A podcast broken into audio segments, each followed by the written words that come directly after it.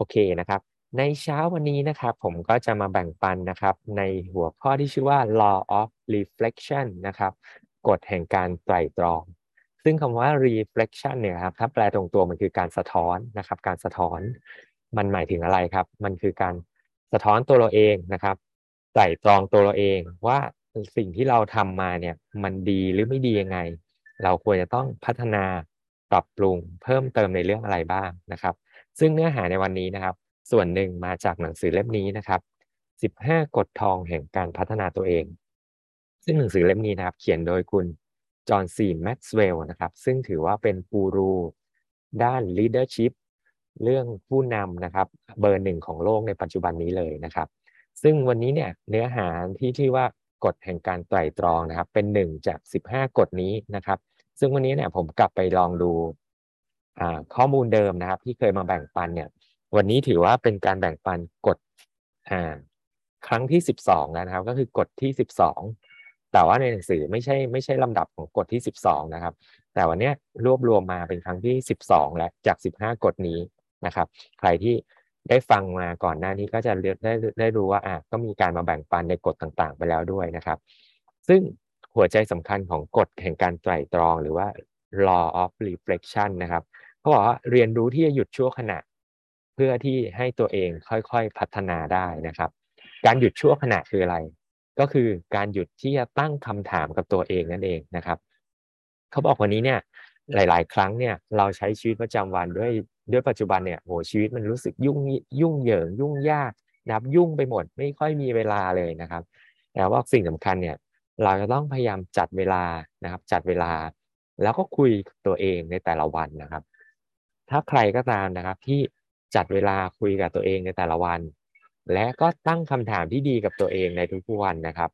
มันจะทำให้เราเนี่ยเกิด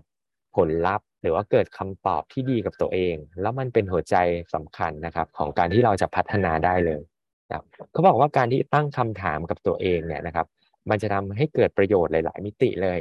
นะครับหลายๆคนคงเคยได้ยินคำนี้นะครับว่าประสบการณ์ที่ผ่านมาเนี่ยนะครับเป็นครูที่ดีนะครับแต่จริงๆแล้วนะครับคุณจอห์นซีเขาบอกว่าคุณจอห์นซีคือคนที่เขียนหนังสือเล่มนี้เนาะเขาบอกว่าประสบการณ์ที่ผ่านมาเนี่ยจะเป็นครูที่ดีได้ก็ต่อเมื่อเรามีการประเมินประสบการณ์นั้นๆด้วยนะครับไม่ใช่แค่เจอประสบการณ์อะไรแล้วมันจะดีทุกๆครั้งนะครับแต่มันจะกลายเป็นประสบการณ์ที่ดีทุกๆครั้งได้เมื่อเรากลับมาประเมินตัวเองประเมินยังไงครับก็คือถามคำถามที่ดีกับตัวเองนั่นแหละแล้วเมื่อไหร่ก็ตามนะครับที่เรามาถามคำถามที่ดีกับตัวเองเราก็จะเกิดคำตอบที่ดีกับตัวเองนะครับซึ่งเดี๋ยวเนื้อหาในเช้าวันนี้นะครับก็จะมีตัวอย่างของชุดคำถามนะครับในหลายๆเรื่องที่คุณจอห์นซีเขาแนะนำเอาไว้นะครับเราสามารถเอาไปปรับใช้ไปปรับตั้งคำถามกับตัวเราเองได้นะครับในทุกๆวันมันก็จะทำให้เราพัฒนาตัวเองได้มากขึ้นด้วยนะครับและนี่คือคำพูดของคุณแอนโทนี โรบินส์นะครับซึ่งเป็นกูรูนะครับเบอร์หนึ่งของโลกด้าน motivation ด้านการพัฒนาตัวเองอีกท่านหนึ่งเช่นเดียวกันนะครับเขาบอกว่าคนที่ประสบความสำเร็จเขาถามคำถามที่ดีกว่านั่นเลยเป็นผลลัพธ์ที่ทำให้เขาเนี่ยนะครับ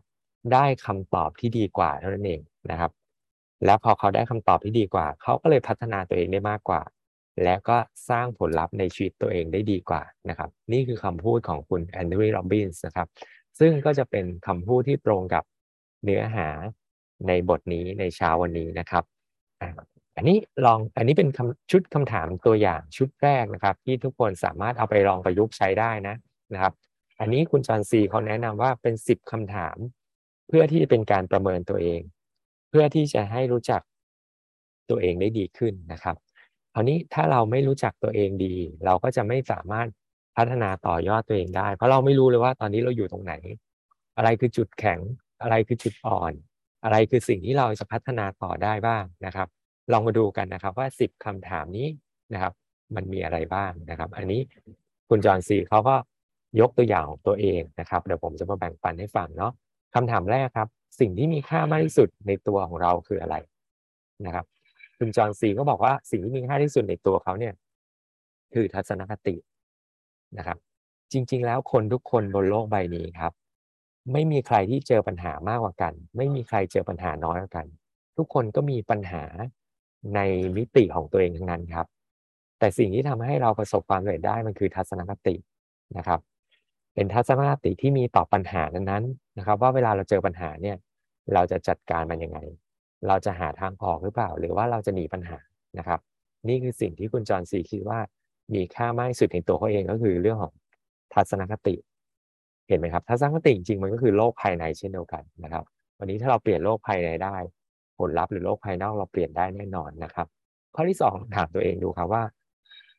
ข้อบกพร่องที่ยิ่งใหญ่ที่สุดของตัวเราคืออะไรนะครับซึ่งคุณจอห์นซีเนี่ยด้วยทัศนคติเขาดีนะเขาก็เลยเป็นรู้สึกว่าเขาเป็นคนมองโลกในแง่ดีแต่บางทีมันดีเกินไปครับนี่คือข้อบกพร่องของเขามองโลกในแง่ดีเกินไปทำให้หลายๆครั้งเนี่ยประเมินสิ่งต่างๆดีเกินจริงไม่ว่าจะเป็นเรื่องของทรัพยากรที่จะใช้แก้ปัญหาในบางเรื่องเงินที่จะต้องใช้ในการสร้างบางสิ่งบางอย่างหรือแก้ปัญหาในบางสิ่งบางอย่างรวมถึงเวลาที่จะใช้จัดการกับปัญหานั้นๆนะครับเขาประเมินมองโลกสวยเกินไปก็อาจจะทำให้ประเมินสิ่งต่างๆน้อยกว่าความเป็นจริงนะครับแล้วก็ทำให้เกิดปัญหาในที่สุดเนาะอีกสิ่งสำคัญอันนึงครับเขาบอกว่าเนื่องจากว่าเขามีทัศนคติที่ดีเนี่ยเขาก็เลยเชื่อมั่นในตัวคนอื่นด้วยนะครับคาดหวังในตัวคนอื่นว่ามันจะทำให้เกิดผลลัพธ์ได้ดีสิ่งสำคัญก็คืออาจจะต้องคาดหวังกับตัวผู้อื่นน้อยลงด้วยนะครับเพราะหลายๆครั้งเราควบคุมคนอื่นไม่ได้นะครับข้อที่สามลองถามตัวเองดูครับว่าสิ่งที่ดีที่สุดของตัวเองคืออะไรสำหรับคุณจอห์นซีเขาบอกว่าสิ่งที่ดีที่สุดของเขาคือครอบครัวนะครับเขาให้ความสำคัญกับครอบครัวมากที่สุดฉะนั้นมันก็คือขึ้นอยู่กับว่าเราให้คุณค่ากับอะไรนะครับเราก็จะมอบคุณค่ากับสิ่งนั้นแล้วก็สร้างสิ่งนั้นให้ดีที่สุดสำหรับคุณจอห์นซีก็คือครอบครัวนะครับเราก็ลองถามตัวเราเองกันดูเนาะว่าคิดว่าสิ่งที่มีค่าที่สุดสิ่งที่ดีที่สุดของเราคืออะไรนะครับข้อที่สี่สิ่งที่แย่ที่สุดในตัวเองของคุณจอห์นซีนะครับเขาก็รู้สึกว่าก็เป็นเรื่องความรักที่มีต่อครอบครัวนั่นแหละพอเขารู้สึกว่าเขามีความรักต่อครอบครัวมากๆเนี่ยนะครับเขาก็เลยอยากให้มอบสิ่งที่ดีที่สุดให้กับทุกๆคนเนาะโดยพอลูกๆของเขาครับมันก็เลยทำให้หลายๆครั้งเนี่ยมันรู้สึกเป็นการก้าวก่ายไปกำหนดบทบาทชีวิตของลูกเขามากเกินไปนะครับนี่เขาก็เลยรู้สึกว่าเป็นสิ่งที่แย่ที่สุดมันเลยไปก้าวก่ายชีวิตของลูกเขาเกินไปไปกำหนดหรือขีดเส้นทางเดินให้เขามากเกินไปนะครับข้อที่5ครับอารมณ์ที่มีค่ามากที่สุดของตัวเราเองคืออะไรนะครับสำหรับคุณจอห์นซีแม็กซ์เวลล์ก็คือเขาบอกว่าก็คืออารมณ์เรื่องความรักนะครับซึ่งความรักที่มีกับคนรอบข้างเป็นสิ่งสำคัญนะครับฉะนั้นเราก็ต้องมีการฝึกด้วยนะครับฝึกว่าวันนี้เนี่ยเราจะมอบความรักให้กับคนรอบข้างเรารู้จักรักคนอื่นมากน้อยแค่ไหนนะครับข้อที่6ครับอารมณ์ที่มีค่าน้อยที่สุดของตัวของคุณจอห์นซีคืออะไรนะครับเขาบอกว่าคืออารมณ์ของความสงสารจริงๆเนี่ยถ้าเกิดพูดถึงว่าอารมณ์ของความสงสารเนี่ยถ้าพูดแค่นี้มันเหมือนจะดูดีนะครับโดยเพราะเราสงสารคนอื่นเนาะ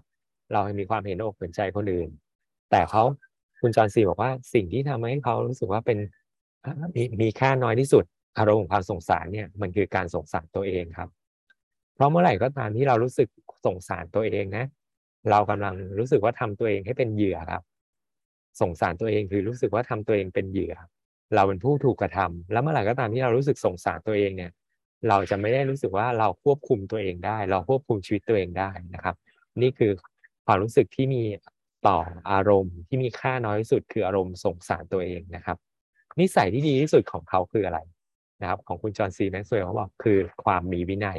นะครับอันนี้ผมชอบอันนึงมากๆนะเขาไม่ได้เขียนในหนังสือเล่มนี้หรอกนะครับแต่หลายคนก็คงเคยได้ยินคำนี้เนาะ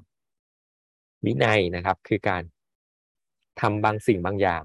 แม้ในเวลาที่ไม่อยากทำนะครับแต่มันเป็นสิ่งที่ต้องทำอ่ะนี่คือวินัยครับนะครับนี่คือนิสัยที่ดีที่สุดของคุณจอห์นซีแม็กซ์เวลล์เลยคือเป็นคนที่มีวินัยในชีวิตนะครับแล้วนิสัยที่แย่ที่สุดในตัวเองที่รู้สึกว่ามีคืออะไรครับเขาบอกความใจร้อนนะครับและก็ข้อ9นะครับพอใจอะไรในตัวเองมากที่สุดเขาบอกว่าคือทักษะการสื่อสารของเขาเองนะครับอันนี้ผมเห็นด้วยมากเลยนะว่าจริงๆแล้วสุดท้ายเนี่ยทักษะการสื่อสารเป็นทักษะที่สำคัญมากๆของผู้นำเลยนะครับเพราะผู้นำที่ดีเนี่ยคือรู้จักสื่อสารกับคนในหลากหลายคนเราไม่เหมือนกันเนาะฉะนั้นคนเราก็จะมีความแตกต่างหลากหลายนะครับฉะนั้นทักษะการสื่อสารที่ทำยังไง ที่จะสื่อสารกับคนที่แตกต่างหลากหลายให้มาทำงานร่วมกันได้ให้แต่ละคนสร้างผลลัพธ์ที่ดีที่สุดได้เนี่ยมันเป็นสิ่งที่เหมือนเป็นศิลปะนะครับแล้วก็เป็นสิ่งที่เราจะต้องพัฒนาด้วยนะครับซึ่งคุณจอห์นซีเขาก็มีสิ่งนี้ที่ดีมากๆนั่นเป็นเหตุผลว่าทำไมเขาถึงเขียนหนังสือเกี่ยวกับผู้นำแล้วก็ถือว่าเป็นกูรูด้านผู้นำที่เก่งที่สุดในโลกตอนนี้นะครับเพราะหัวใจสำคัญของผู้นำก็คือการสื่อสารนั่นเองนะครับแล้วก็ข้อ10นะครับให้คุณค่ากับเรื่องอะไรมากที่สุดนะครับคุณจอห์นซีบอกสำหรับตัวเขาเองนะให้คุณค่ากับเรื่องของการศรัทธาในตัวเองครับการศรัทธาในตัวเองก็คือมีความเชื่อมั่นในตัวเองนั่นแหละครับสิ่งนี้เป็นสิ่งสำคัญนะความเชื่อที่สำคัญที่สุดนะครับไม่มีอะไรสำคัญเท่าเชื่อมั่นในตัวเราเองเลยนะครับใครก็แล้วแต่บนโลกใบนี้นะครับต่อให้คน ขอโทษนะครับต่อให้คนเป็นร้อยเป็นพันเป็นหมื่นเป็นแสนทั่วโลกไม่เชื่อมั่นในตัวเราเองนะครับแต่มีเพียงตัวเราคนเดียวนั่นแหละที่เชื่อมั่นและศรัทธาในตัวเราเองเราก็สามารถประสบความสำเร็จได้แล้วนะครับนี่คือ10ชุดคำถามเพื่อทำให้เรารู้จักตัวเองมากขึ้นแล้วก็ประเมินตัวเองมากขึ้นเพื่อหาจุดเด่นจุดแข็งจุดด้อยที่เราอยากจะพัฒนาต่อนะครับก็ลองเอาไปถามตัวเองแล้วก็พัฒนาต่อได้นะครับแล้วก็มีชุดคำถามอีกชุดหนึ่งนะครับเป็นชุดคำถามเพื่อพัฒนาความสัมพันธ์กับผู้อื่นเพราะสุดท้ายแล้วนะครับความสัมพันธ์กับผู้อื่นก็เป็นสิ่งสำคัญเช่นเดียวกันคนเรานะครับทั่วส่วนใหญ่แล้วในโลกใบนี้เลยอะความสำเร็จเราเนี่ยมักจะมาจากการสนับสนุนจากคนอื่นๆนะครับอย่างตัวเราเองเนี่ยทุกวันนี้เราทำธุรกิจนูสกินถูกไหมครับถามว่าวันนี้เราจะสำเร็จได้ยังไงก็ด้วยการสนับสนุนจากคนอื่นๆนะครับไม่ว่าจะเป็นลูกค้าทีมงานนะครับการซัพพอร์ตจากระบบการซัพพอร์ตจากทีมงานจากไซด์ไลน์ดาวไลน์อัพไลน์นะครับลูกค้าต่างๆจะทำเป็นสิ่งที่ทำให้เราประสบความสำเร็จได้ฉะนั้นการมีความสัมพันธ์ที่ดีกับคนรอบข้างจึงเป็นสิ่งสำคัญนะครับนี่เป็น10ชุดคำถามนะครับที่เราอยากให้ทุกคนลองไปถามตัวเองดูว่าวันนี้เราเป็นคนที่เก่งคนหรือเปล่านะครับเรามีทักษะมนุษยสัมพันธ์ที่ดีกับคนมากน้อยแค่ไหนนะครับคำถามแรกนะครับเราเห็นคุณค่าของคนอื่นหรือเปล่าเราเห็นคุณค่าของคนอื่นเราให้ค่าคนอื่นหรือเปล่านะครับข้อที่2ครับและรู้ไหมนะครับผู้คนรู้ไหมว่าเราเห็นคุณค่าของพวกเขาต่อด้วยข้อที่3เลยครับเราแสดงออกยังไงบ้างที่ทำให้คนรอบข้างเห็นว่าเราเนี่ยเห็นคุณค่าของเขานะครับมันเป็นธรรมชาติมากๆนะครับถ้าวันนี้เราไม่เห็นคุณค่าของอะไรเราไม่รักอะไรสิ่งเหล่านั้นมันก็จะไม่อยู่กับเรานะครับยกตัวอย่างเช่นวันนี้ถ้าเราไม่เห็นคุณค่าของเงินเราไม่รักเงินเนี่ยเงินจะอยู่กับเราไหมครับเราจะเก็บเงินไว้ไหมไม่เช่นเดียวกันคนรอบข้างก็เหมือนกันครับถ้าวันนี้เราไม่ชอบใครเรารู้สึกไม่ถูกใจหรือไม่ถูกชะตาใครเราไม่มีทางเข้าไปปฏิสัมพันธ์กับคนนั้นดูครับฉะนั้นคนนั้นเนี่ยก็จะไม่มาอยู่ในชีวิตเราจะไม่มาอยู่ในวงชีวิตเรานะครับนี่คือสิ่งสำคัญเนาะเรามีการแสดงออกต่อบุคคลอื่นๆยังไงบ้างนะครับข้อที่4นะครับลองถามตัวเองว่าเราเป็นองค์ประกอบที่ดีหรือไม่ดีครับในบรรดาความสัมพันธ์กับแต่ละคนแต่ละบุคคลรอบตัวเรานะครับเราเป็นองค์ประกอบที่ดีเราหรือยังนะครับข้อที่5ครับแล้วเรามีหลักฐานอะไรมายืนยันความเห็นของตัวเองนะครับว่าวันนี้เราเป็นองค์ประกอบที่ดีแล้วหรือยังนะครับก็ผมตอบให้ง่ายเราลองดูก็ได้ครับว่าวันนี้หลักฐานอะไรที่เป็นยืนยันว่าเราเป็นองค์ประกอบที่ดีต่อความสัมพันธ์กับคนรอบข้างเราหรือเปล่าก็คือดูง่ายเลยว่าผลลัพธ์ความสัมพันธ์ของเรากับคนคนนั้นกับคนรอบข้างเรานะครับดีแล้วหรือยังนะครับข้อที่6นะครับผู้คนที่เรารักเนี่ยแสดงออกถึงความรักต่อกันยังไงบ้างพูดจาดีต่อกันหรือเปล่านะครับมีการแสดงความรักกันยังไงสื่อสารกันดีไหมพูดจาแบบ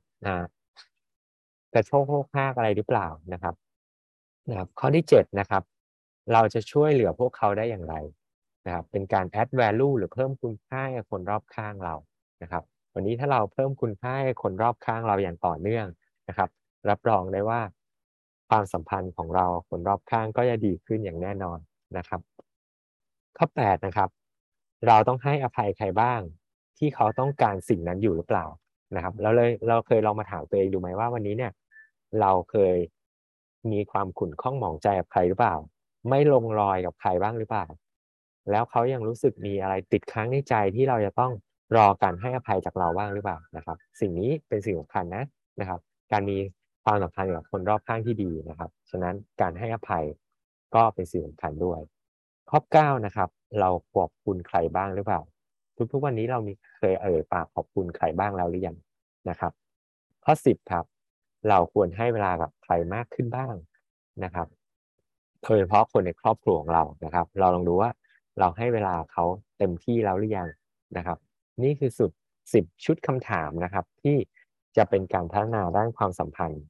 กับคนรอบข้างนะครับคราวนี้มาดู10ชุดคำถามเพื่อการพัฒนาตัวเองบ้างนะครับซึ่งคุณจอห์นซีเขาก็อ้างอิงมาจากหนังสือเล่มนี้แหละนะครับที่บอก15กฎทองแห่งการพัฒนาตัวเองนะครับข้อแรกลองถามตัวเองว่าเรารู้จัก15กฎนะครับและได้ปฏิบัติตามอะไรไปบ้างแล้วหรือเปล่านะครับผมยกตัวอย่างชื่อกฎใน15กฎนี้ให้ฟังคร่าวๆดูนะครับกฎแห่งความตั้งใจนะครับเขาบอกการพัฒนาไม่ใช่เรื่องบังเอิญนะครับต้องเกิดจากความตั้งใจกฎแห่งการรู้จักตัวเองนะครับจะพัฒนาตัวเองได้ก็ต้องรู้จักตัวเองก่อนนะครับ ขอโทษนะครับนะครับกฎแห่งการแห่งความสม่ำเสมอนะครับเขาบอกว่าแรงจูงใจช่วยทำให้เราเริ่มต้นแต่ระเบียบวินัยจะทำให้เราพัฒนาต่อได้นะครับนี่คือตัวอย่างกฎเนาะจาก15กฎนี้เรารู้จักกฎข้อไหนบ้างแล้วเราได้ไปการไปปฏิบัติแล้วบ้างหรือยังนะครับกฎ3ข้อไหนที่เราทำได้ดีที่สุดนะครับและกฎ3ข้อไหนที่เรารู้สึกยังเป็นจุดอ่อนของเราอยู่นะครับเรากำลังพัฒนาตัวเองให้ดีขึ้นทุกๆวันหรือเปล่านะครับอย่างที่บอกว่ามันมีกฎหนึ่งเนาะเรื่องกฎแห่งความตั้งใจนะครับเขาบอกการพัฒนาได้ไม่ใช่เรื่องบังเอิญเราต้องตั้งใจเราจะต้องวางแผนแล้วก็ใส่ตารางในชีวิตประจำวันเราเลยนะครับว่าวันนี้เราจะพัฒนาตัวเองเรื่องอะไรบ้างจริงๆข้อดีของที่เราอยู่ในธุรกิจนี้นะครับเรามีการ7 Core Leader เป็นหนึ่งในการพัฒนาตัวเองอยู่แล้วเนาะอ่านหนังสือทุกวันฟังสื่อดีๆของระบบทุกๆวันนะครับ2สิ่งนี้เป็นอุปนิสัยที่เขาให้ทำทุกๆวันอยู่แล้วมันก็จะเป็นการเติมคำถามในข้อ4แล้วก็ข้อ5รวมถึงข้อ6นะครับในคำถามจากหน้านี้นะครับ4 5 6เนี่ยแค่ทำตาม Core Leader เราได้พัฒนาตัวเองในทุกๆวันได้อย่างแน่นอนนะครับข้อ7ครับอุปสรรคอะไรที่เป็นสิ่งกีดขวางไม่ให้เราพัฒนาครับนะครับลองดูว่าอะไรคืออุปสรรคที่กีดขวางเราอยู่ไม่ให้เรามีการพัฒนาตัวเองเราไม่ได้โฟกัสเราไม่ได้ให้เวลาเราไม่ได้ให้ความสำคัญกับมันหรือเปล่านะครับผมเชื่อว่าหลักๆเนี่ยน่าจะมาจากตรงนี้เราไม่ได้แพลนเราไม่ได้ให้เวลากับมันเราไม่ได้ให้คุณค่ากับมันนะครับถ้าเราโฟกัสกับสิ่งไหนเราก็จะหาเวลาให้มันได้แค่นั้นเองนะครับข้อ8นะครับการพัฒนาที่ยิ่งใหญ่ที่เราต้องทำต่อไปคืออะไรอะไรบ้างล่ะหัวข้ออะไรที่สำคัญที่สุดตอนนี้ที่เราอยากพัฒนานะครับก็โฟกัสเราก็มุ่งมั่นกับสิ่งนั้นข้อ9นะครับเราได้เจอช่วงเวลาที่มีโอกาสเรียนรู้หรือเปล่านะครับลองถามตัวเองว่าในแต่ละวันนะครับลองกลับมาถามตัวเองก่อนนอนทุกวันวันนี้เราได้เรียนรู้อะไรบ้างวันนี้โอกาสที่เราได้เรียนรู้จากการใช้ชีวิตการทำงานได้เจอคนรอบข้างวันนี้เราได้เรียนรู้อะไรบ้างนะครับแล้วข้อ10นะครับเราได้ถ่ายทอดอะไรให้กับคนอื่นหรือเปล่าสิ่งอะไรก็ตามนะครับที่เราได้เรียนรู้มาแล้วเนี่ยยิ่งเราถ่ายทอดมันก็ยิ่งทำให้เราจดจำเข้าใจแล้วก็พัฒนาต่อได้ดีมากขึ้นนะครับเป้าหมายในการพัฒนาตัวเองนะครับคือการบรรลุศักยภาพสูงสุดของตัวเองครับการจะทำอย่างนั้นได้นะครับต้องหมั่นหยุดชั่วขณะ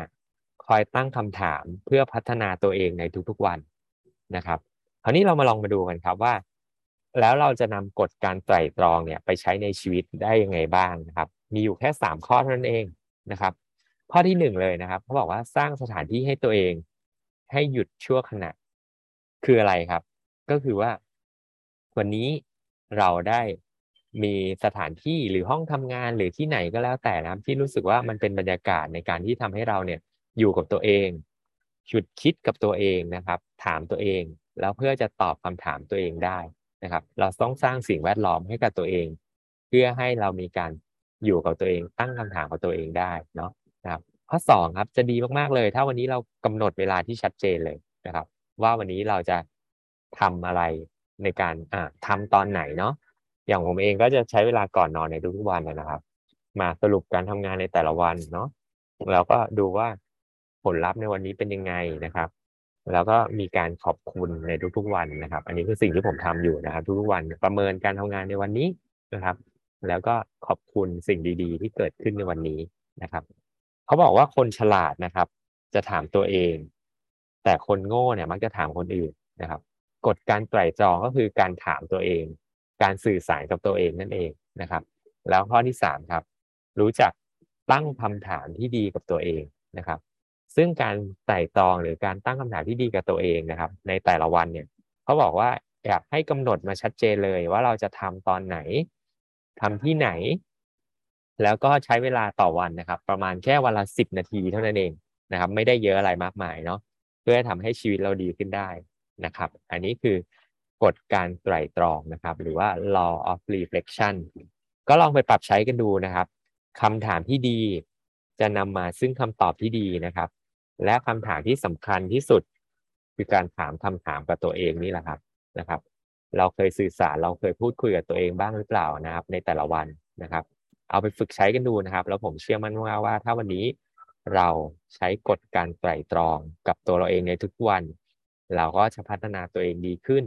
เก่งขึ้นและเราก็จะประสบความสำเร็จมากขึ้นในชีวิตได้อย่างแน่นอนนะครับ